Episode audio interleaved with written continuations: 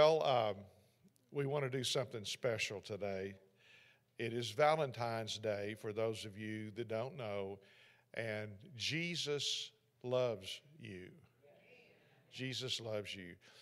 And I think it's extremely important that us guys in the church want you ladies to know that Jesus loves you so much that he gave not only himself, but he gave us to you.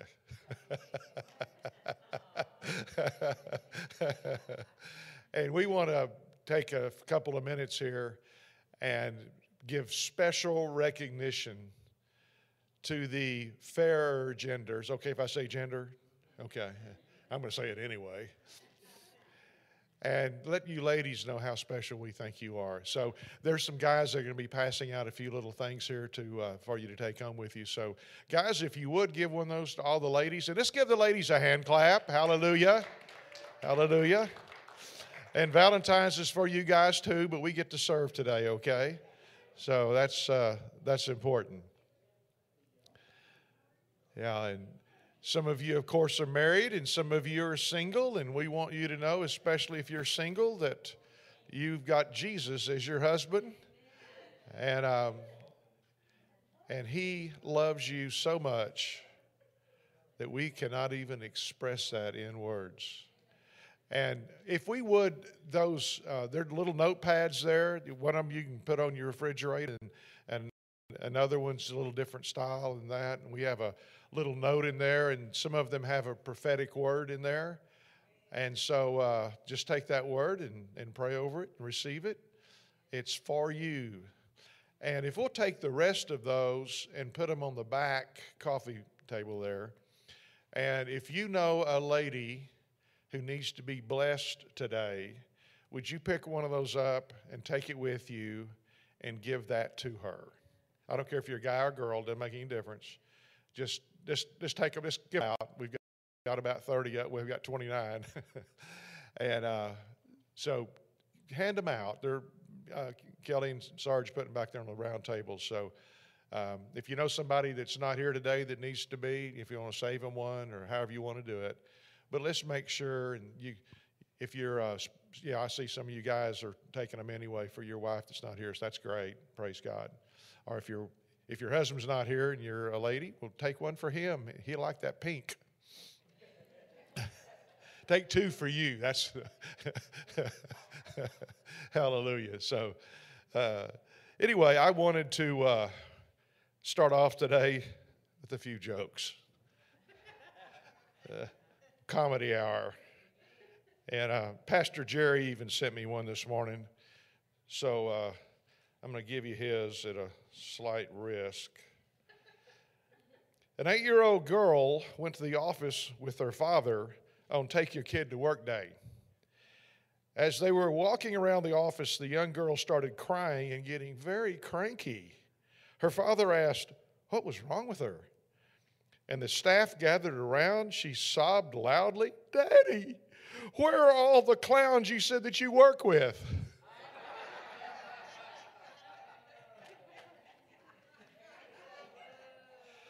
then, there, then there's the one about a, a man asked for a dollar. I told him I only carry big bills. He said, "Well, give me one of those." So I did. I gave him my electric bill.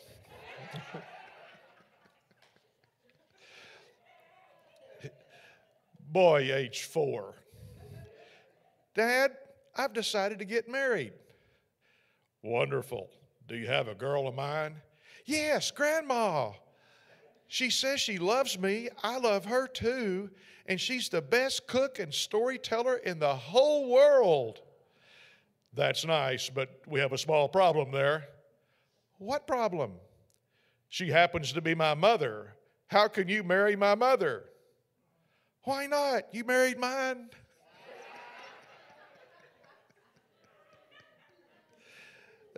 And then the last one is, uh, do you know who invented Valentine's Day? It was a lady who didn't get what she wanted for Christmas. So we've got them all put together. No, no charge for that today. Yeah, no charge at all. That's just something extra we thought we'd throw in, praise God.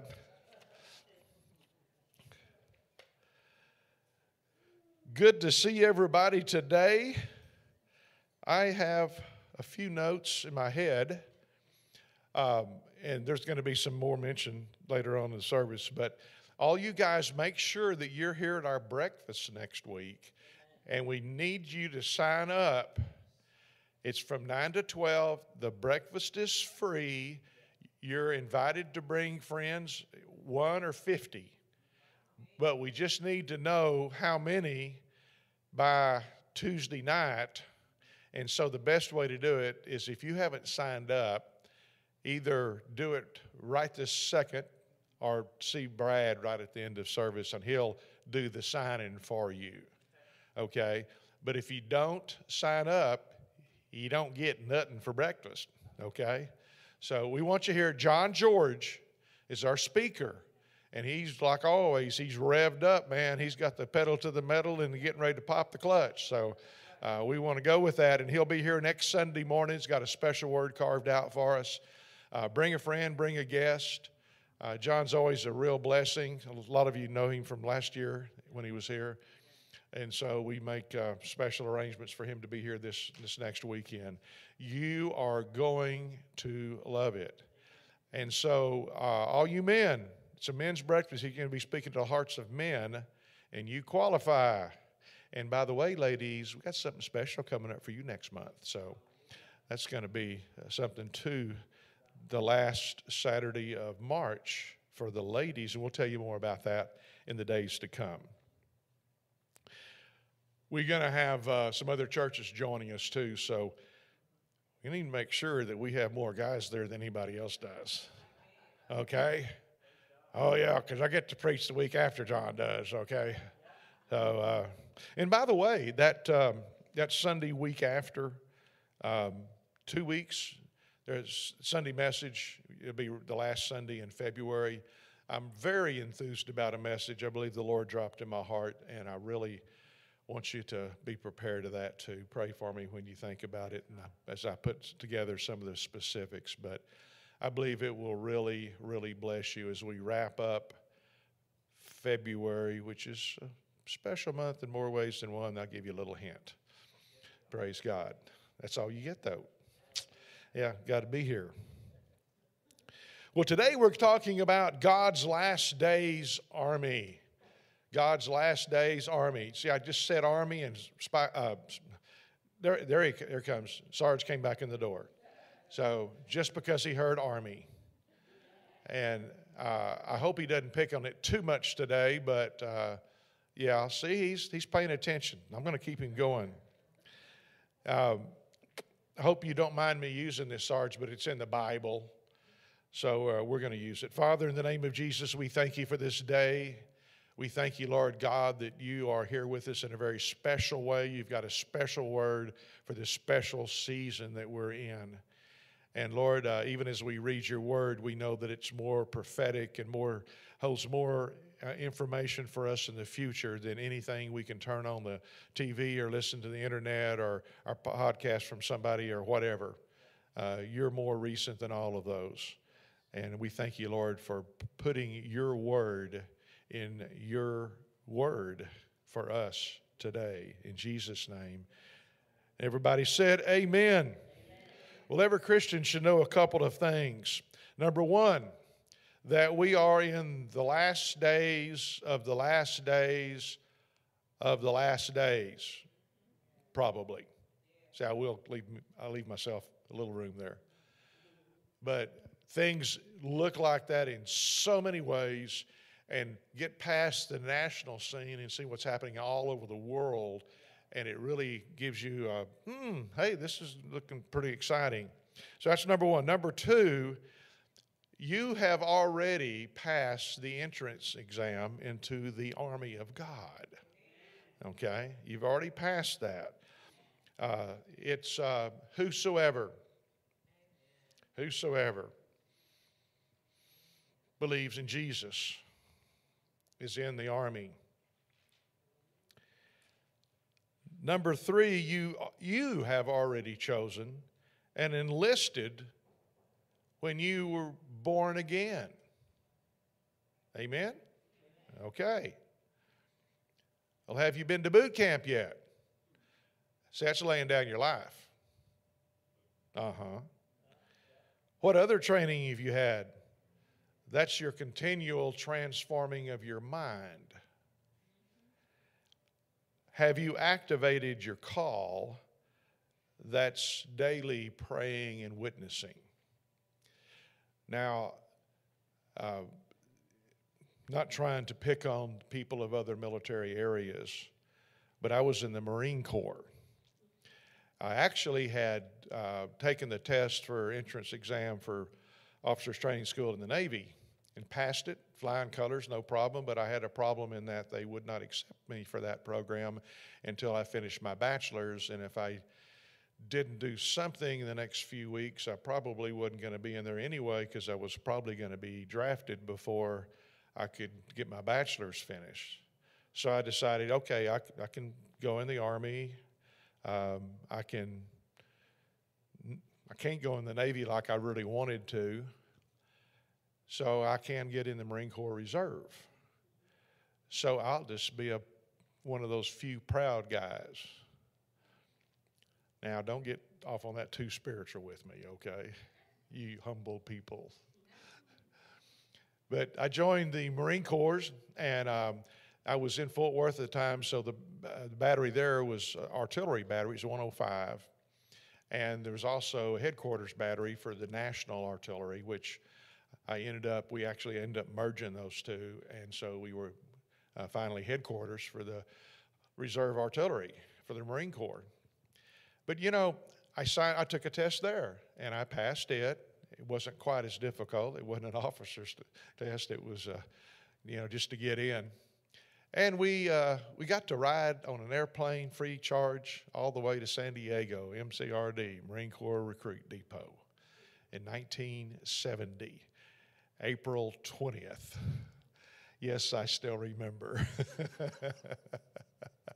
And uh, guy I had met that was in Fort Worth also that we were going to be in the same platoon and uh, so, I mean same uh, company, and uh, so we, you know, we sat back and relaxed and everything. We get to the airport and we found our place we were supposed to report, and and I'm going, mm, uh, this is we, we hadn't got there yet. So anyway, we stood at attention and um, there for a while until they collected a bus full, then took us to M C R D, and we stood on the footprints forever. And um, it's they have footprints everywhere, and you go and you stand on them, and that's it for a while, and then you get a haircut. And I actually had hair then, and uh, after the haircut, though, I had less than I do now. They didn't give you a burr, they gave you a skinning. And so uh, this is now probably somewhere around one o'clock in the morning. And uh, we get to get our, our gear and put it in a sea bag and get to march to the uh, Quonset hut that we're going to be living in. The guy right in front of me um, got off the sidewalk onto the drill instructor's grass, which was nothing but sand. And the drill instructor shoved him back on the sidewalk, and he said, "Don't shove me."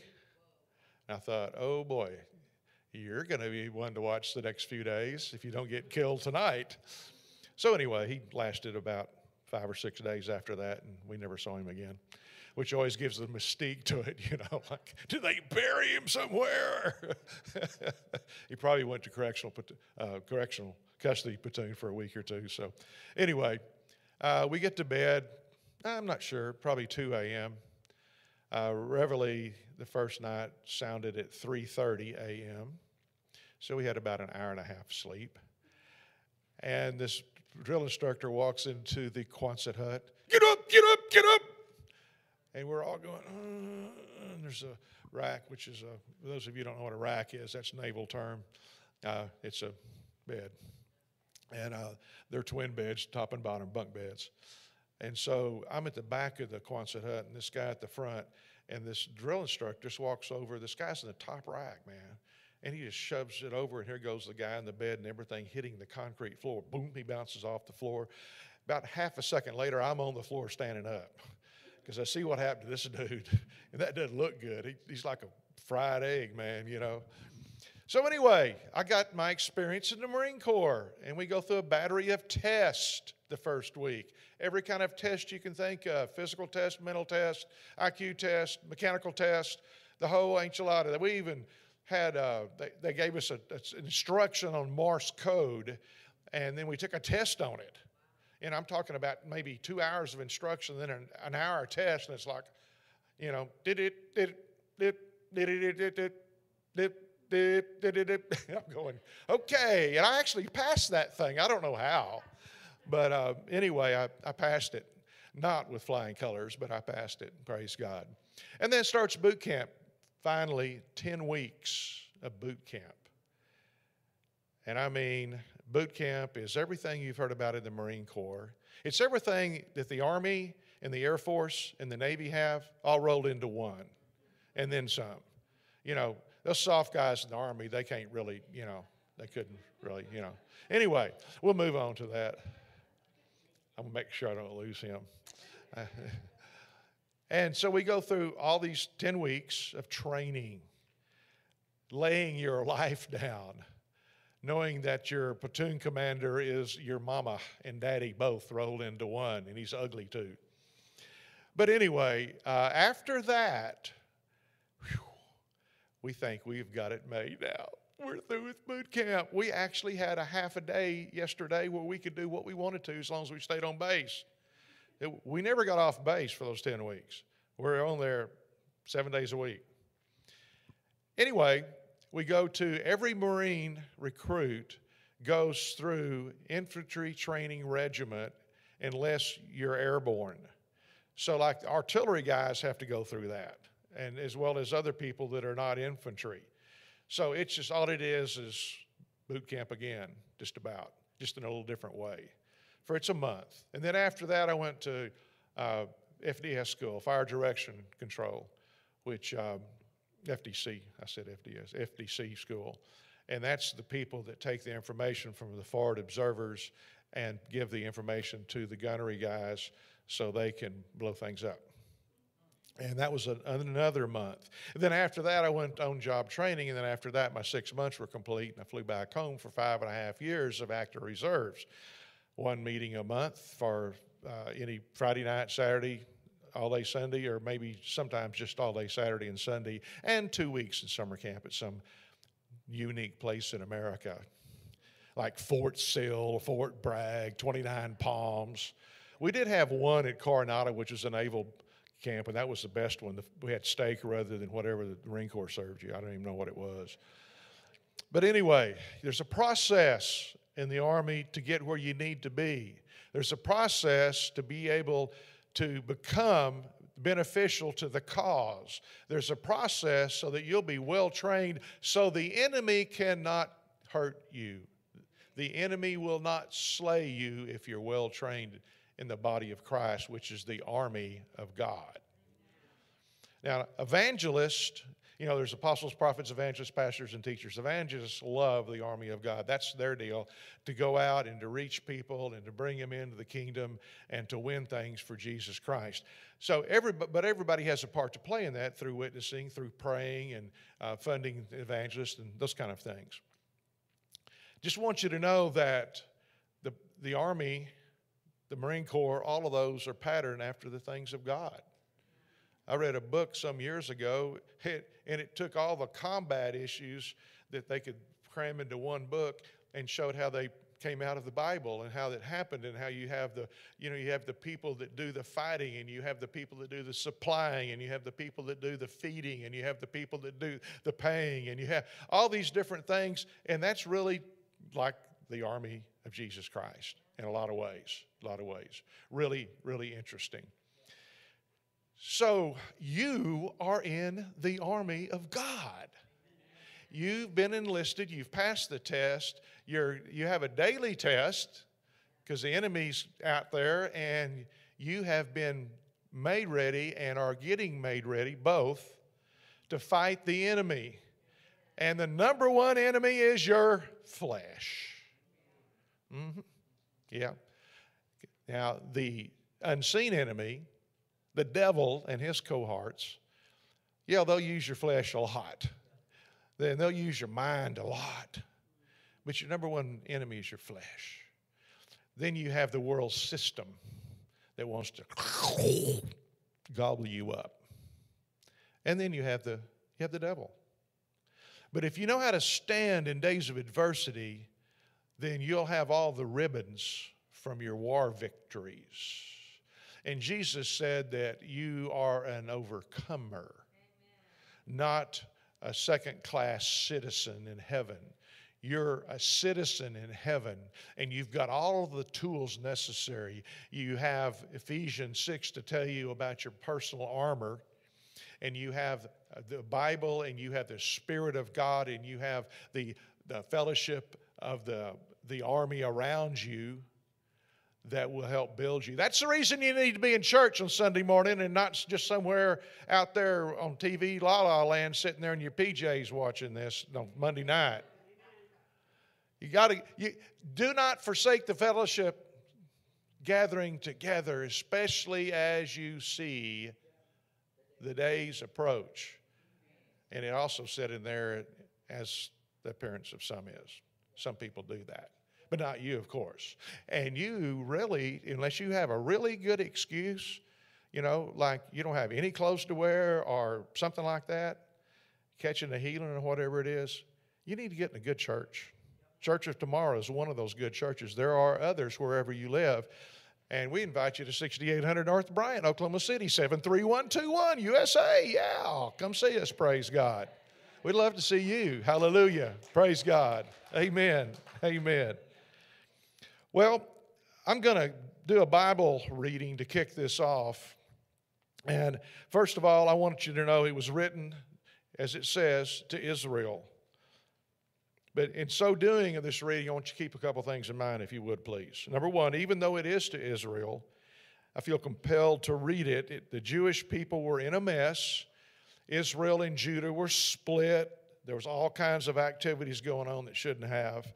And I believe today the Church of America, if you would, is in a mess. And I say that not meaning the real church, but meaning those that call themselves the church. If it was otherwise, our country would be better, in better shape, but due to the influence of the church. So I'm not going to slam people that don't even know the Lord because they don't have very many answers. And I'm going to encourage the body of Christ in this message today that even though we've messed up by not doing some things we should have been active in, God will take our mess and make it look good and smell good. He'll straighten it out. He's not weary in well-doing like some of us have been. He will fix it because he's the number one fixer. Number two, this was spoken by the same Lord that we bow our knee to. So uh, Bible scholars study this passage, and they raise many possible viewpoints. Some say this pertains to Israel only in the future. Some say it pertains only to the church in the future. Some say it pertains only to the millennial reign in the future. Some say it's a combination of one or two or three of those things. But we know for sure that it is futuristic when uh, Ezekiel spoke it about um, uh, twenty-five hundred years ago, approximately twenty-six hundred years ago, somewhere along there. Uh, and even though, you know, we, there may be a little controversy about who it really fits, it fits the kingdom. This is the kingdom maker that's saying it, and that is his nature to do these kinds of things. So it's pertinent to Israel. It's pertinent to the church. It's pertinent to the, the future. God's doing some things so that he can show himself strong in our behalf. We should always keep in mind that just because some people say something different, that does not negate the truth of the prophecy, because truth is what we're all about. Amen?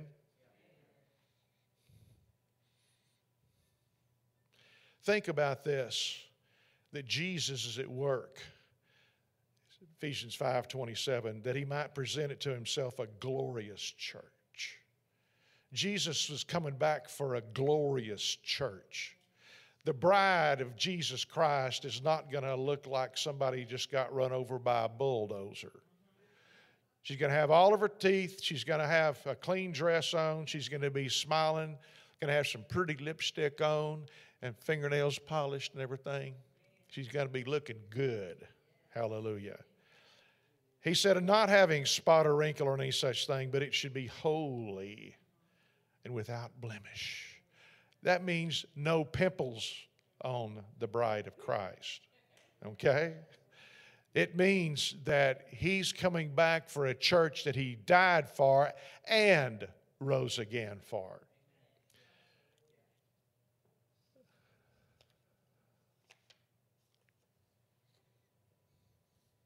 Get the right one here. I'm going to read this. It's not going to be on the board.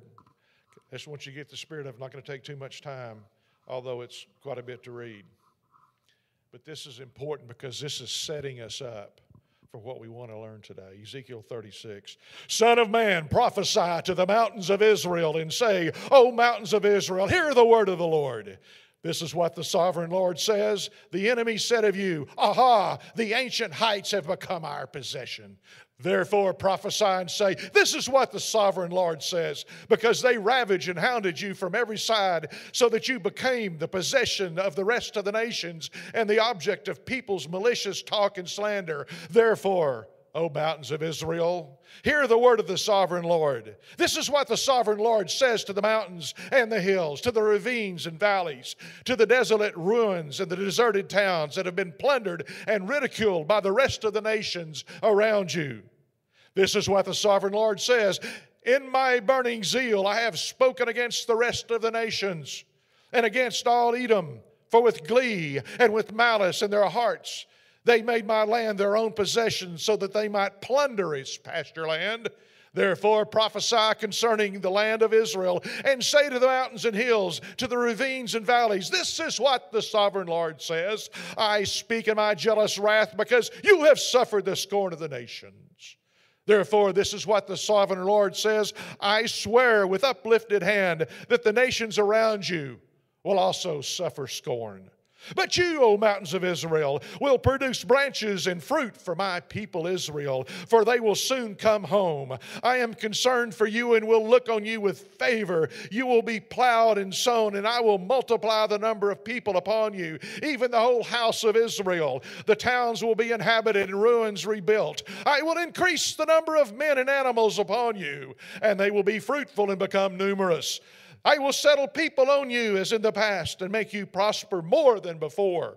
Then you will know that I am the Lord. I will cause people, my people Israel, to walk upon you. They will possess you and you will be their inheritance. You will never again deprive them of their children. This is what the sovereign Lord says. Because people say to you, you devour men and deprive the nation of its children. Therefore, you will no longer devour men or make your nation childless, declares the sovereign Lord. No longer will I make you hear the taunts of the nations, and no longer will you suffer the scorn of the peoples or cause your nation to fall, declares the sovereign law. Lord, again, the word of the Lord came to me, Son of man, when the people of Israel are living in their own land, they defiled it by their conduct and their actions. Their conduct was like a woman's monthly uncleanness in my sight. So I poured out my wrath on them because they had shed blood in the land and because they had defiled it with their idols.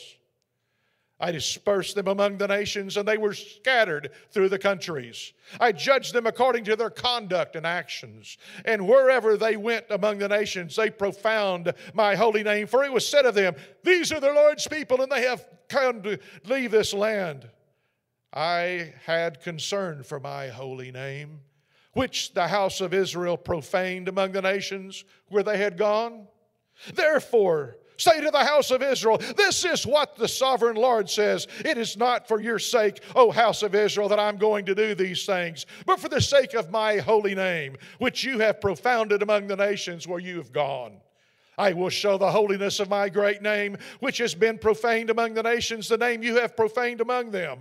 Then the nations will know that I am the Lord, declares the sovereign Lord, when I show myself holy through you before their eyes.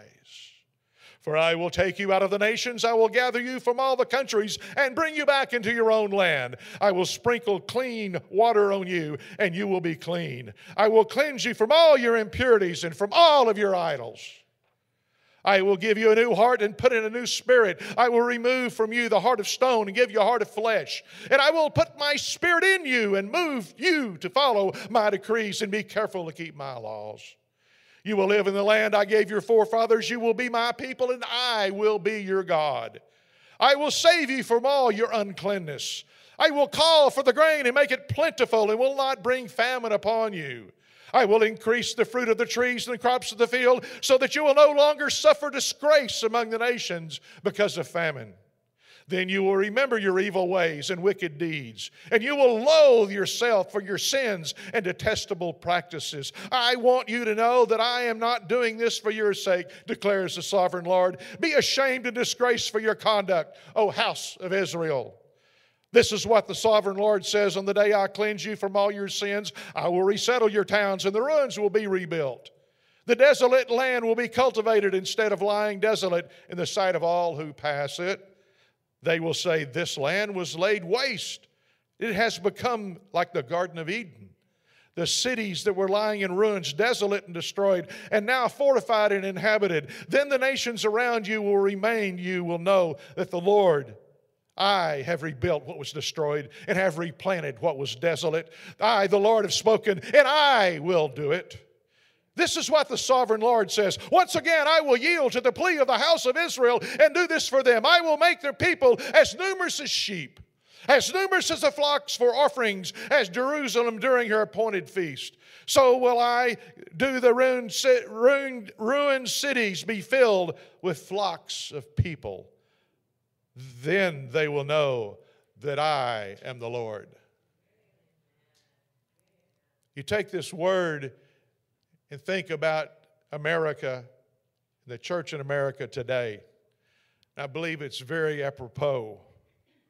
There's a remnant that's walking in holiness. But we all need to look in the mirror. Instead of blaming other people, we need to look in the mirror and blame ourselves and see our inadequacies and bring it before the throne room, apply mercy, and go on with grace, empowered to do the things of God. That's what it's all about. God is the fixer-upper.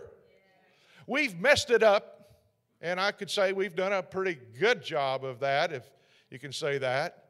Everybody's at everybody's throat, it seems like, and everybody knows better than everybody else. Instead of sitting down, let us come reason together, like the Lord has told us before. So Ezekiel thirty-six actually sets up Ezekiel thirty-seven. And that's where we really want to spend the rest of our time, Ezekiel thirty-seven. What kind of hope is there for nations that slaughtered seventy million babies in the womb? What hope is there for a nation that says there's no such thing as sex? Talking about gender. Oh, it doesn't make any difference, man, female, whatever. Just throw them on the trash can. You just be whatever you want to be. The nation that says a man can marry a man, a woman can marry a woman. Where are we in all of this? And those are some of the major hits. What about the way that we treat our neighbor? Treat, how about the way we treat the body of Christ? Uh, there, there's more stuff with the body of Christ fighting the body of Christ. That's like the Army fighting the Navy, fighting the Marine Corps, fighting the Air Force, fighting the Coast Guard. That would be kind of stupid, wouldn't it? But yet, are we blameless? Are we blameless for the trans person that comes in the door and says they're trans and we bite their head off or tell them how crazy they are, how messed up they are, rather than accepting them as made in the image of God and then working with them and helping them to heal and bring about truth in their life as we make a relationship with them and give them an opportunity to become to the Lord and become saved and born again Christian and live and walk and talk the work of God rather than the work of the flesh? Yes. I see a healing church. I see a church that'll stand up in righteousness and do the things in love with truth. I see a church that brings honor to its neighbor, honor to the people around it, honor to the person on the street, honor to the person in the high palaces, honor to those that are in a service call. That is what I see. Healing in the land. And we are desperate, I hope, desperate for healing. We need healing. We need to be desperate for it. We need to realize there's no other way. As long as we're Mickey Mousing around and tiptoeing through the tulips, like uh, Tiny Tim used to say, then we're not serious. There's two things I want you to get this morning. Number one, God's serious about this stuff. Okay? God is serious about it.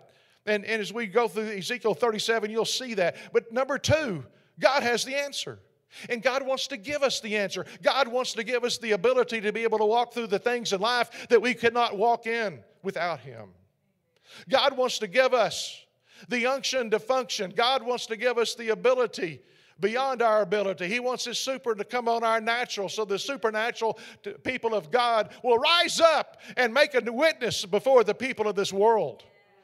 The, the, the people of this world need Jesus, but they just don't know it. And there's a lot of people in the body of Christ that are supposedly think they're Christian because they've said a little prayer over about fifteen or twenty seconds, think that they're born again, and they've got the wrong idea. They need to be retrained properly so they can accept properly Jesus and realize this is the most important single decision I'll ever make in my life, and I want to make it right, and I want to jump all the way in this water. I don't want to just a little bit. I want the whole thing. We're going to read about that. Oh, we read about that last week, didn't we? Praise God. Do you see that there's an opportunity for us to rise above the circumstances? To rise up as a body of Christ saying, we are the army of God, and we came here to rescue you. We came to bring deliverance into you. We came to heal and set free the captives. We came to unlock the prison gates for you in a spiritual sense. That's what we're here to do in the name of Jesus. The Spirit of the Lord is upon us. He's anointed us to preach the gospel to the poor. He sent us to heal the brokenhearted, recovering of sight to the blind, and to preach the acceptable year of the Lord. Praise God. That's what it's all about, Ezekiel thirty-seven.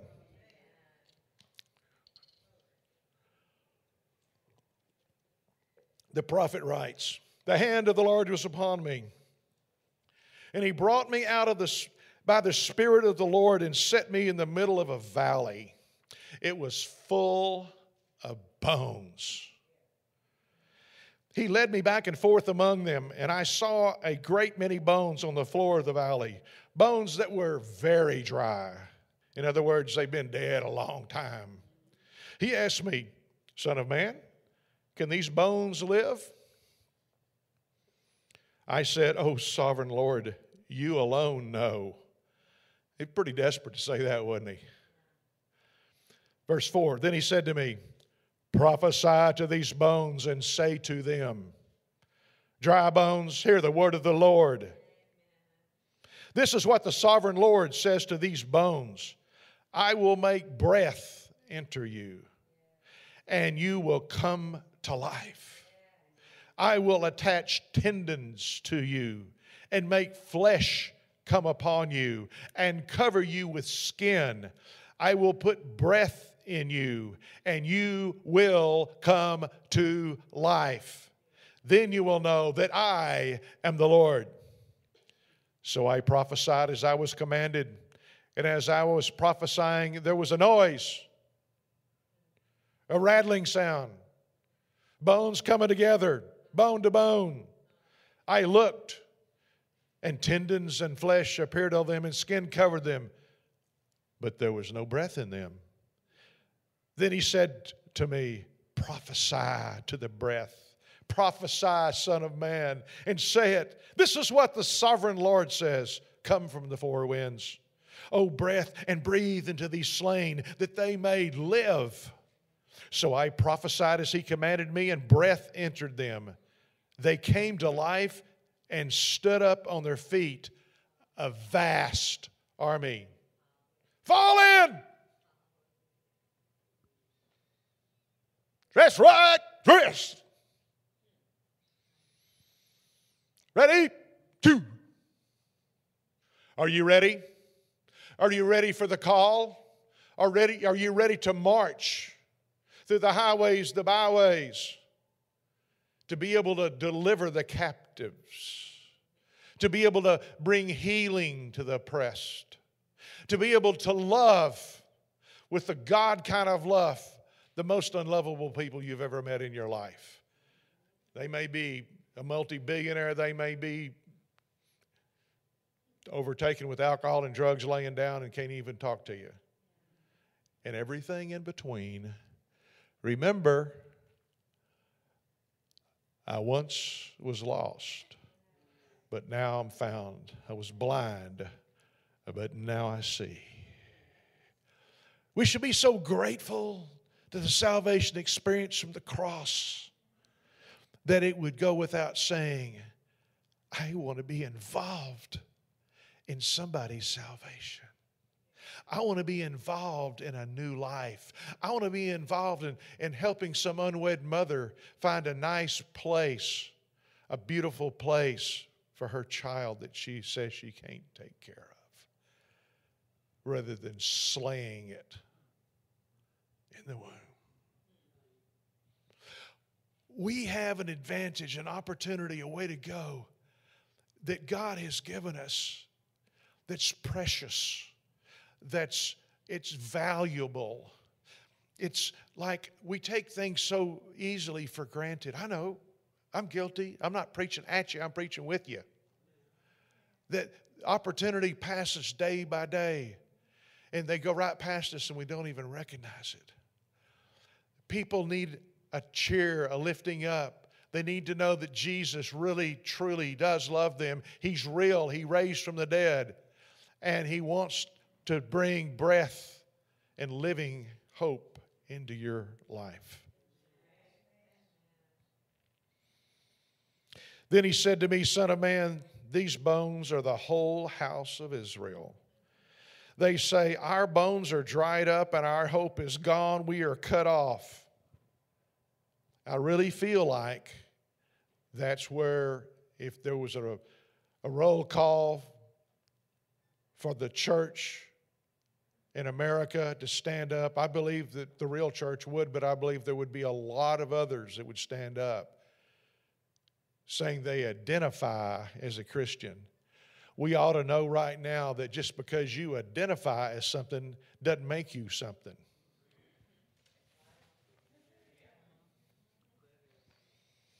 Just because you identify as something doesn't make you something. Like I've told people, I've been trying to identify as a billionaire for five years. It hadn't worked yet. It's not who we identify as, it's who our identity is with. That's what brings life to fruition. Life, the life of God that we didn't deserve, that we couldn't ever attain, that there's not a thing that we could do to make it happen. And yet, God goes, here it is, choose life. Choose the Lamb of God who was slain before the foundation of the world to take care of us. Verse twelve, therefore prophesy and say to them, this is what the sovereign Lord says, O my people, I am going to open your graves. I love that. And bring you up from them. Do you know there's a lot of walking graves going around?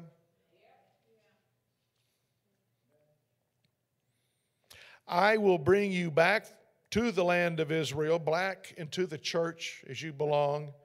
Then you, my people, will know that I am the Lord when I open your graves and bring you up from them. Ooh, glory. I will put my spirit in you, and you will live, and I will settle you in your own land. Then you will know that I, the Lord, have spoken, and I have done it, declares the Lord. The word of the Lord came to me, Son of man, take a stick of wood and write on it, belonging to Judah and the Israelites. Here comes your tribes coming together, associated with him. Then take another stick of wood and write on it, Ephraim's stick, belonging to Joseph and all the house of Israel associated with him. Join them together into one stick so that they will become one in your hand. Golly, can you just see the Baptist and the Methodist and the Church of Christ and the Presbyterians and Assembly of God and the non-denominationals and all the other true believers in Jesus Christ walking as one, loving each other, walking hand in hand, not intimidated by false doctrines that used to come up, but realizing we forgive when they get straight. Yeah. Now, you can say your words, but they will not slay me. But we'll turn the word of God around and slay the enemy, the one that we really have to slay. It's the devil. And we can put him under our feet, or we can let him run around, do what he wants to do. Oh, it's just a little devil. It's not, it, it's just one time. I'm just going to do this one time, just one more time. Just, just one more time, I'm going to do this. And no, slay him. Slay the devil. Lay your flesh down. Have your mind renewed. Put on the helmet of your salvation and enter into the realm of the mind of Christ. Verse eighteen, when your countrymen ask you, won't you tell us what you mean by this? Say to them, this is what the sovereign Lord says, I'm going to take the stick of Joseph, which is in Ephraim's hand, and of the Israelite tribes associated with him, and join it to Judah's stick, making them a single stick of wood, and they will become one in my hand. Hold before their eyes the sticks you have written on, and say to them, this is what the sovereign Lord says. I will take the Israelites out of the nations where they have gone. I will gather them from all around and bring them back into their own land. I will make them one nation in the land on the mountains of Israel. There will be one king. Wonder who that is, huh? Over all of them, and they will never again be two nations or be divided into two kingdoms. They will no longer defile themselves with their idols and vile images or with any of their offenses. Like abortion, I added, for it will save them from all of their sinful backsliding and will cleanse them. They will be my people, and I will be their God. Verse twenty-four, my servant David will be king over them, and they will all have one shepherd. They will follow my laws and be careful to keep my decrees. They will live in the land, and I give to my servant Jacob in the land where your fathers lived. They and their children and their children's children will live there forever, and David my servant will be the prince forever. I will make a covenant of peace with them. It will be an everlasting covenant. I will establish them and increase their numbers, and I will put my sanctuary among them forever. My dwelling place will be with them. I will be their God, and they will be my people. Then the nations will know that I, the Lord, make Israel holy when my sanctuary is among them forever. No matter how you want to put this in context, it's a kingdom message. Lay down your junk and believe God to bring the stuff that takes to fix it. Like his presence, his word, and a move of his spirit.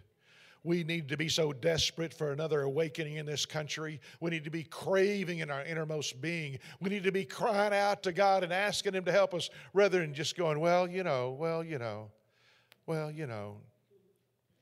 Billy Graham said years ago that uh, if the prodigal son in the pig pen was there and there was a bunch of Christians just walking by from day to day, he would have never gotten out of the pig pen because the Christians would have thrown him five dollars here and five dollars there and three dollars here and seven dollars there, and he never would have got out. Well, here's where love and truth come together to team up on the enemy. Some of you didn't get that. Love and truth team up together. Israel and Judah coming together. Love and truth coming together. Some people want to give you love. Some people want to give you truth. How about giving both of it? And we're talking about the truth of God and the love of God. Not some mamby-pamby uh, here today, gone tomorrow. Not just so I can feel good about myself. I am so tired of hearing that junk. I just want to feel good about myself. Well, get saved and fill with the Spirit and get in the Word of God. Yeah, lead somebody to the Lord. You'll be jumping for joy. Yeah, get it off your eyes and put it on somebody else. Amen. I believe this is key, and I believe Church of Tomorrow has a part in this, a good part, a big part for this smaller church size. I tell people we're a mega church because we're big inside. Hallelujah. Let the Holy Spirit just grow in you. Just let Him grow and just, oh, I'm just full of the Holy Ghost. I think I'm going to bust. Well, open your mouth and out of belly shall flow rivers of living water. Oh, this He spake about the Spirit, which at that time had not been given, but He's been given, and you have Him. Are you with me now? That God, the fixer-upper, will raise those dry bones up out of the ground, breathing life into them, just like He did Adam, and bring forth the miracle-working power of Jesus Christ that we so desperately need. Please bow with me. Father, in the name of Jesus, we thank You for this time together. God, I ask You uh, to bring Holy Spirit in a special, significant way even right now. I ask You, Lord, for uh, showing people where they are with You, what they need to shed today, how they need to shed it. I thank You, Lord, that uh, we all have weaknesses that we need to get rid of. And I thank You, Father, that uh, You will reveal those to us. So I thank You that You're revealing things right now. And as we take just about thirty seconds, just ask the Lord to show you what He wants to reveal to you right now. In Jesus' name.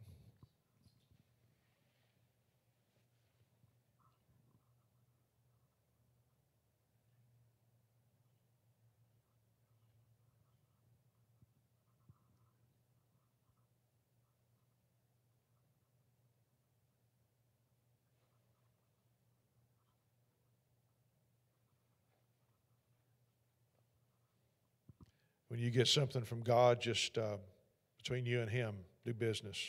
Ask Him to forgive you. Receive it. If we confess our sins, He's faithful to forgive us our sins and to cleanse us from all, all unrighteousness. We enter His throne of grace that we may be able to obtain mercy and find grace in time of need. We do so because of the blood of Jesus Christ. That's the only way you can get into the throne room.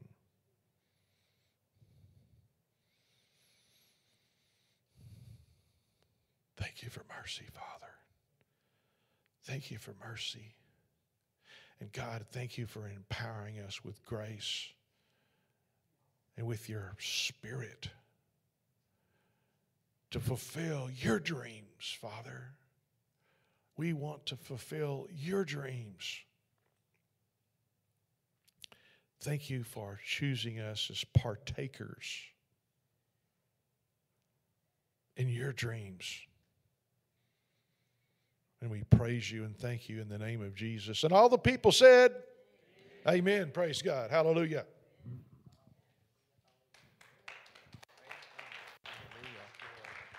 Hallelujah. Hallelujah. Wasn't that word amazing? Hallelujah. It challenges. Everyone say challenges. Hallelujah. The Word of God is meant to challenge us. Hallelujah. To stir us, to prod us. Hallelujah. Unto the good things that God has in store for us. We are part of a mighty army, aren't we? We are part of a mighty, exceeding, and that's what I kept hearing, an exceeding great army. Hallelujah. We are a part of that. Hallelujah. And, and as we are a part of that, but that, that army is filled with the love of God. It's filled, hallelujah, it's founded, its foundation is love, hallelujah, and it stirs and activates us, Hallelujah. His love compels us. Hallelujah. And so I want us to be reminded as we give today. Hallelujah. Let's give out of that compulsion of love that he has for us. That intimate time that we have. The, the corporate time that we have. The things that God has in store for this body. Hallelujah. He said that we are going to, we are great. We're kind of like a mega church. Hallelujah. We may not be big in number right now. But God has great things. And so out of that, let us give out of the abundance of our heart. Hallelujah, today as we give. Don't forget that uh, uh, we, we give online. We give through the text. We also give with the drop box there in the back, with the card, with the envelope. You can give several different ways. Hallelujah. We just pray over the offering. We just thank you, Father God, that the offering is blessed, going directly to the things that are going to help promote the kingdom of God. We just thank you for it, Father, in the mighty name of Jesus. Amen? Amen. Hallelujah. Amen. Hallelujah. Jeremy? All right. I got the announcements again this morning. I didn't mess up too badly the first time a few weeks ago. Um, so first and foremost, uh, make sure you sign up for text alerts. So you just text tomorrow, capital T M R W, um, to ninety-seven thousand.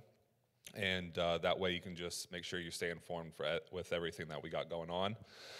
And I know Pastor Dan has, um, at the beginning of the service, mentioned it, and we've been mentioning it, but um, I needed it because I realized I still hadn't signed up, but make sure you sign up if you're wanting to take part of um, John George this weekend. So this Saturday, you can either text it or get the flyer, and it's got the um, the, the barcode, the Q L, what are they called, Q L code, Q R codes? If you don't know how to use them, you just open up your camera and scan it with your camera, and it'll bring a pop-up, and then you click on it, and then it'll take you directly to the registration. So uh, anywhere that you see those things, they're all over the place now since we're super tech everywhere.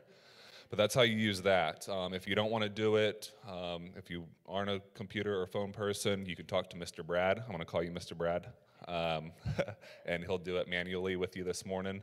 Uh, we just want to make sure that everyone, we have enough that you're fed. Um, so especially for the men, particularly, you need to register. Um, and then grab these, women and men, and to hand out so we can just make sure people are invited.